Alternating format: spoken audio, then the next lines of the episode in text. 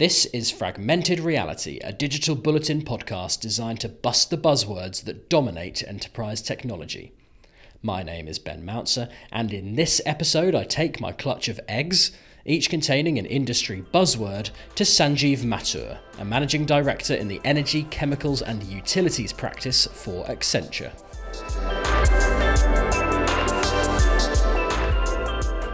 Okay, Sanjeev, if we crack open our first sure. buzzword, it's gone for a blue egg. Okay. Um, what do we have? DevOps. DevOps. Okay. What does what does DevOps mean to you?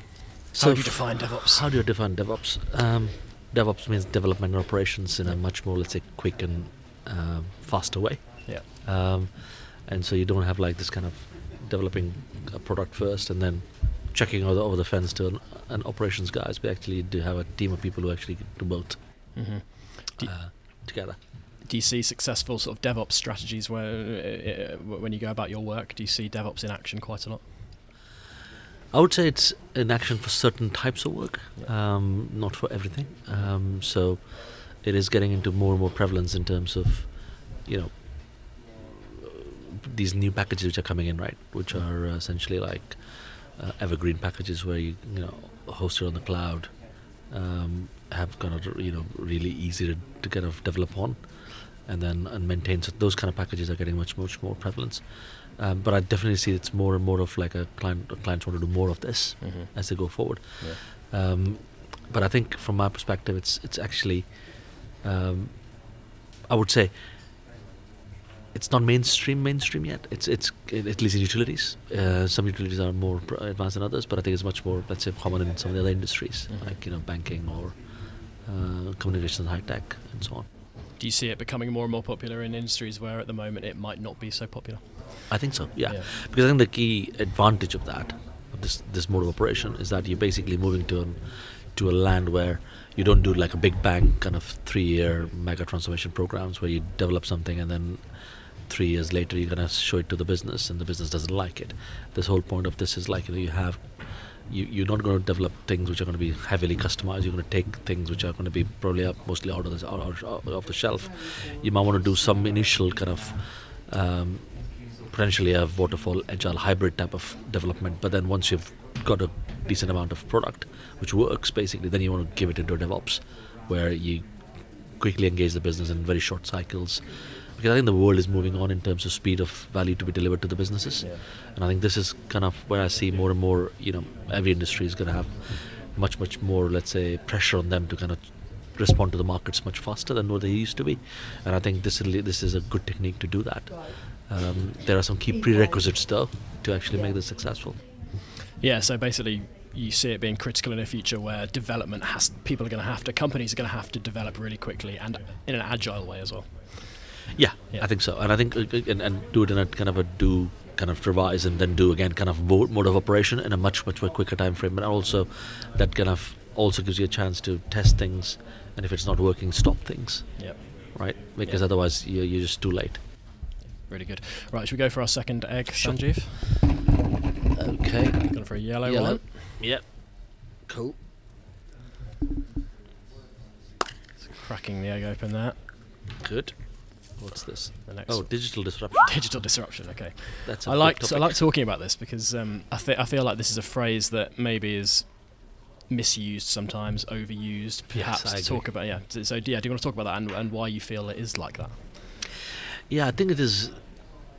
I mean, overall, if you think about it, right, digital has generally disrupted certain industries, right? If I look back at the first time when this whole e-commerce thing came up, when I was still very, you know, young in terms of uh, my career, uh, two thousand, early two thousands. I mean, you know, uh, people were talking about like it's going to completely take o- impact retail. You know, it's going to be, and I'm like, oh yeah, it is going to disrupt it, but didn't really think it's going to happen as uh, as it has happened. So it has really generally, if you look at now high street retail, it's under really significant pressure now because quite a lot of the digital is done online, mm-hmm. right? And uh, you know, you only go to the supermarkets to do your, you know, food shopping, which you need, right? I mean, everything from clothes and everything else you could potentially could, could buy uh, online. So I think it, it has genuinely disrupted industries. There's no way about it, but it's also overhyped in many other uh, other ways, right? Yeah. So, for example, you know, people have kind of come out with a new app for a particular, let's say, you know, retail process. Let's say in a utility industry, it could be people have, I've seen many of my clients develop a new fancy app, but actually that has not reduced any calls. In fact, it has increased number of calls because people are just going to the app for a particular thing. It is not end to end, so they just stop that and then call. So I think the real challenge has been that, you know, whilst it has got a potential of end-to-end genuine disruption, I don't think so many industries have actually fully re- realized the value of that digital disruption because they have not been able to end-to-end transform things. They've had pockets of it, um, but it hasn't really genuinely d- delivered like, you know, significant amount of savings. Having said that, I think there is a potential to do that, yeah. uh, but that requires kind of proper end-to-end business process, business people transformation. Disruption disruption is quite a hard thing to achieve, isn't it? Because yeah. the, the definition of disruption is that it's a, a complete overhaul of something, yeah. not just not just iterative change, but a complete complete, complete change. And actually, yeah. a lot of, uh, uh, in my view, I don't, and I don't. You seem to share this view, is that um, when people talk about digital disruption, they're they're misusing it as a substitute for basic digital sort of change and digital initiatives. Is that is that sort of what you're saying? I think quite a lot of the stuff is, as I said, I mean, I always think like there are, you know. There's what we call like um, business, business process improvement, yeah. and I think digital will improve number of processes, and I think that should not be kind of viewed as a digital disruption from my perspective. Having said that, there are certain, as I said, certain industries and certain business models which are generally going to disrupt, right? I mean, retail is a classic example where I yeah. think, you know, it has genuinely disrupted, you know, people's business models. Do you think part of it is that business leaders want to be seen to be doing a lot of work in technology and digital, so therefore the language they use is maybe a bit more hyped up than it normally would be? Um, I think I think it's partly true um, that they want to make sure that it's kind of a it's it's a bit more let's rally the troops. They want to make it a bigger bigger deal of it uh, than it is really. But I think uh, but but as I said to you, right, in some areas it has genuinely disrupted as well. So I think they're also fearful that it should not happen to us. Like I mean I, I mean I work quite a lot with the utilities retail businesses, and, and if you look at the utilities retail business in the U K, they are genuinely digitally disrupted because they were like, you know, as you probably know, six big players. And, and it's not just digital which has disrupted that, it's also the regulation has contributed to that. But currently, as you look at the market today, you know, every every C E O in the, in the retail business is scratching their heads and thinking about how do I respond to that. Um, they want to come up with a completely new digital attacker type business model, which is really, really low cost to serve. But the challenge they have is they're left, they're left with this legacy base. And there are other companies like Octopus and, and Ovo, which are coming with a complete digital base, because ultimately it was a retail business. And if you had a completely new kind of digital stack, which was significantly low cost to serve, that is general disruption. But it doesn't happen in every industry, right? And I think that, that's why I think the C E Os are probably need to take like a bit more critical look in terms of which industry they're talking about and, and, and what is the potential of disruption. But in general, it has impacted most industries, but not disrupted everything. Yeah, yeah. Is disruption a word that Accenture uses as a company? Do you talk about digital disruption? We talk about disruption yeah. as well. Uh, we, we use the word compressive dis- disruption rather than, a, let's say, overnight disruption. So the the, the compressive disruption the, the disruption is when things start to change on the sides. You don't realize it, but it's actually changing your business model, right? So slowly but surely, you can start to see that, you know, chunks of your business is actually being disrupted, and then suddenly you realize one fine day that actually it has completely been disrupted. So I think it's that kind of language we talk about, and that's why we, we talk about um, we call about pivoting pivoting to the future, which is kind of a way to think about how do you move from a current business to a future digital business, but do it in a way which doesn't kind of completely kill your uh, current business. Because if you do too fast uh, to the new business, you probably, you know, kill your kill your current business, uh, and you invest so much on the future business. Uh, but if you don't invest enough in the in the current business, and you are too slow, then you are you're also at risk. So it's all about, you know, compressive disruption. But then think about we we talk about three or four things to do that right. So one of them is about, you know, um, obviously using digital to reduce cost, because every business, as I said, has that potential, right, to do that. Second is growing the core. So in certain areas of your business, you can actually use digital to grow more. And then the third one for us is basically quite interesting, which is kind of the wise pivot, we call it, which is about how do you actually make decisions where you can invest appropriately in old and the new, because you don't, you, you know, you have to be really balanced about that, right? And then finally is scaling the new, right? So, so you you scale the new part of it. But I think, as I said, this is a st- standard kind of way we think about talking to many companies, and I think it's a it's a very thoughtful way of thinking about it, because it's not like putting all your eggs into the new basket. It's actually trying to reduce cost in the core which I think digital offers a lot of potential. It's not fully disruptive, but it's reducing costs, right? Yeah. Which gives you the free cash flow to invest in in the new. Yeah. Really interesting topic that, I think. Should we move on to our yeah, third sure. uh, third egg? Okay, I'll take pink I'll this take time. Take a pink one this time. I've had yellow, blue, now pink. Okay. The next one. Omnichannel. Yeah. A raise of the eyebrows from Sanjeev. Yeah, exactly. What do you think? What I'm do you just think? Trying to think about my last experience of omnichannel. Yeah, I mean, is it is it a word you don't? Is it a phrase you don't hear anymore? Is it kind of old hat? Um, it's a it's it's kind of it it's, it depends on. Um, it's an old hat, but it, I don't see the companies have still done it. Yeah. Is the kind of my experience of it, right? So I mean, if I if I think about it, um, many of my clients or even like what I use, right? If I go to um, um, do something, a, a particular transaction or whatever in a in a in, a, in a, an email, and then I or kind of a web-based thing, and then I call my um, provider on the call center immediately afterwards. How often is that kind of linked? Um, you know, sometimes you have to start again. Many times I have to still start again. Yeah. And so, whilst my expectation is to be completely omni-channel, so if I can move from one channel to the other. Uh, whether I pick up the conversation on the phone to kind of web to you know call center, uh, expectation wise, I think that's what I think of what it should look like, and I think some companies like Amazon, others potentially do offer that. Uh, Amazon, you can't get to call center anyway, so it's only yeah. one channel, but some companies do offer that. Um, having said that, I think quite a lot of the companies are still struggling with that omni-channel experience. I'm talking about utilities in general, yeah, and they don't have that, right? I mean, why do you think that is?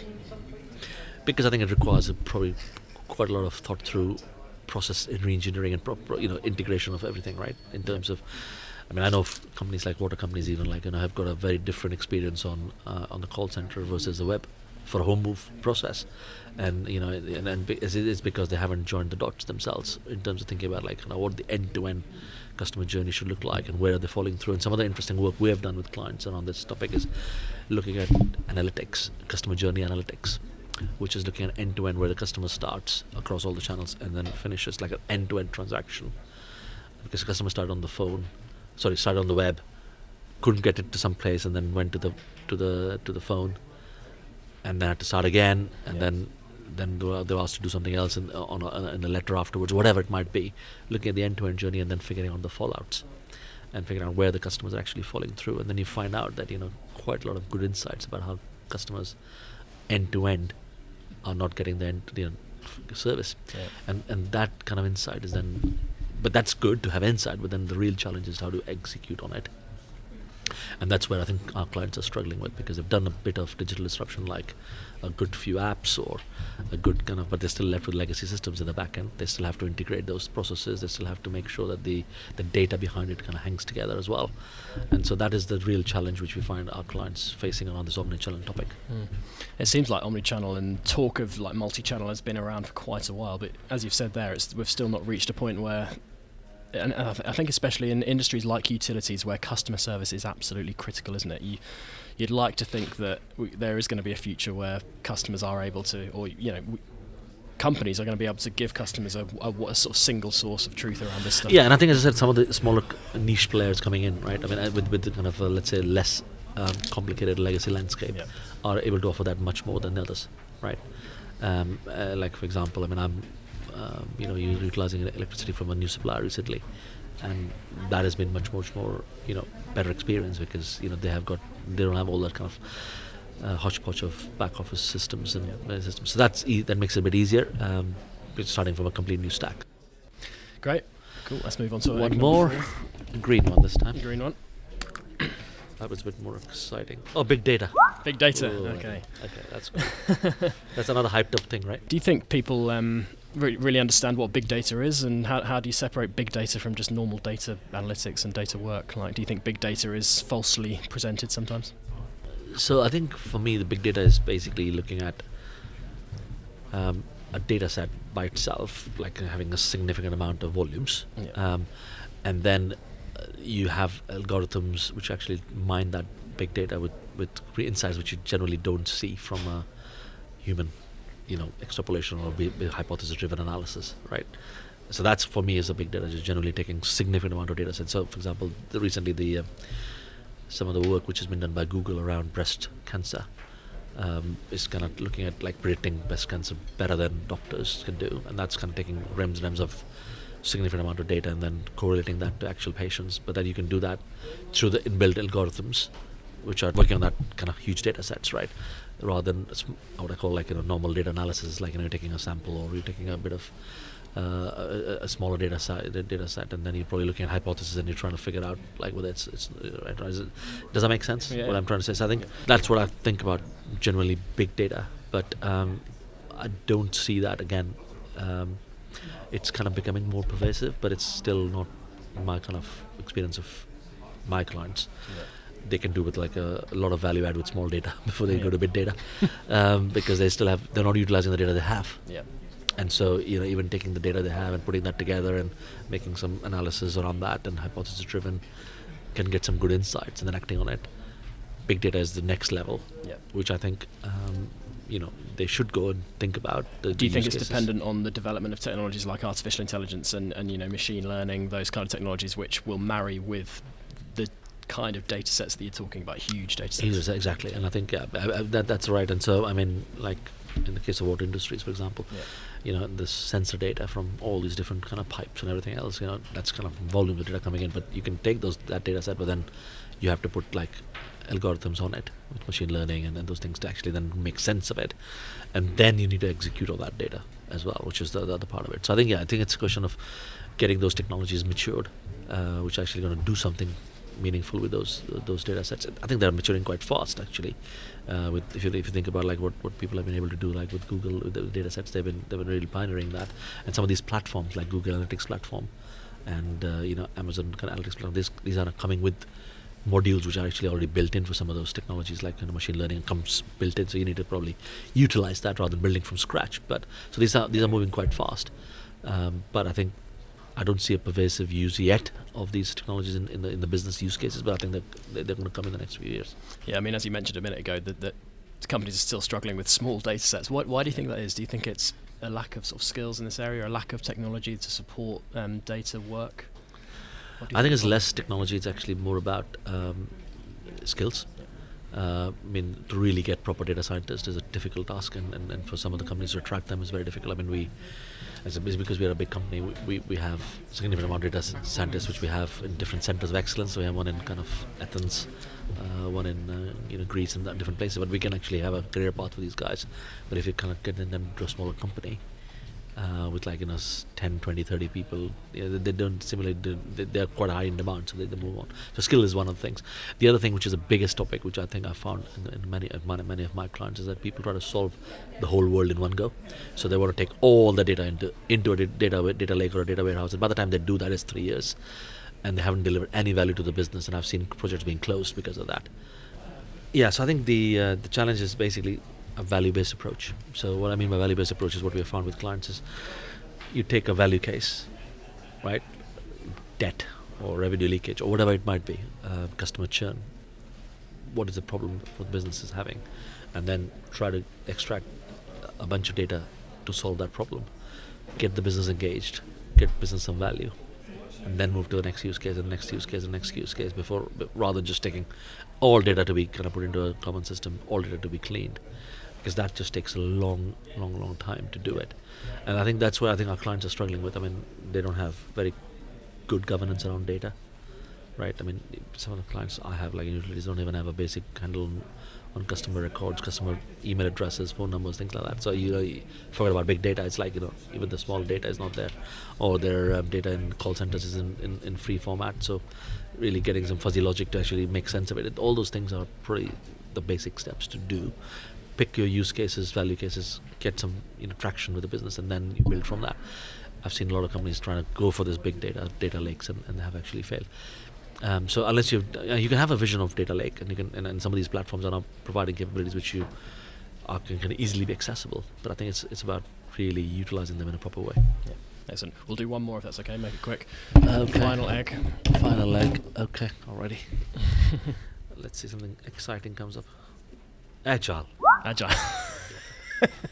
A sigh from Sanjeev is agile. No, agile is. I mean, yeah. I mean, everybody's talking about agile, so yeah. Go on. R P, uh, is everyone still talking about agile? Do you think?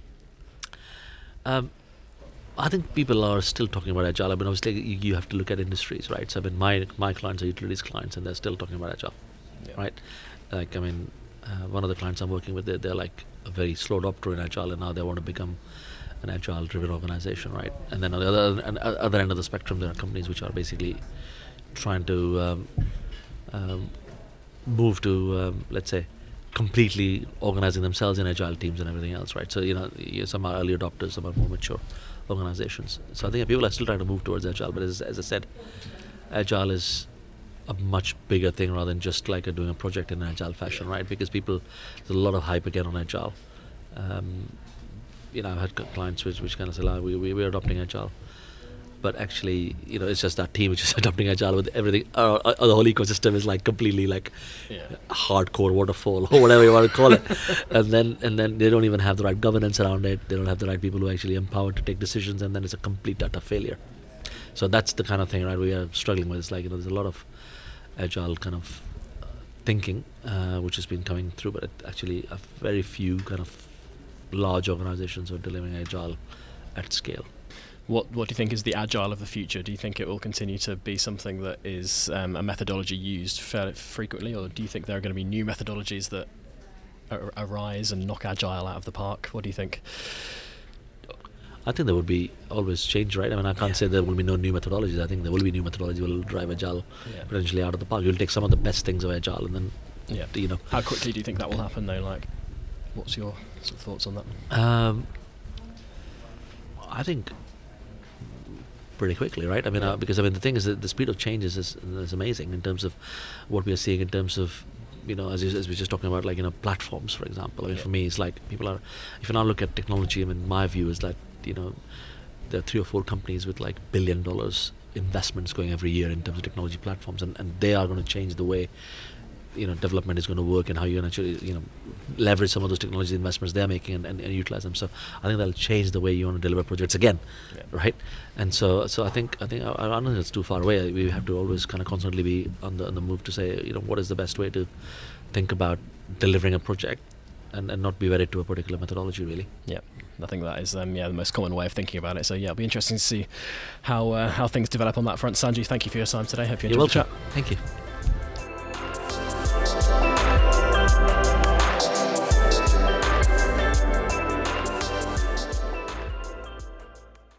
Power up your day with the Bulletin Brief, the latest news, insights and opinion delivered straight to your inbox. Subscribe now at digital bullet dot I N.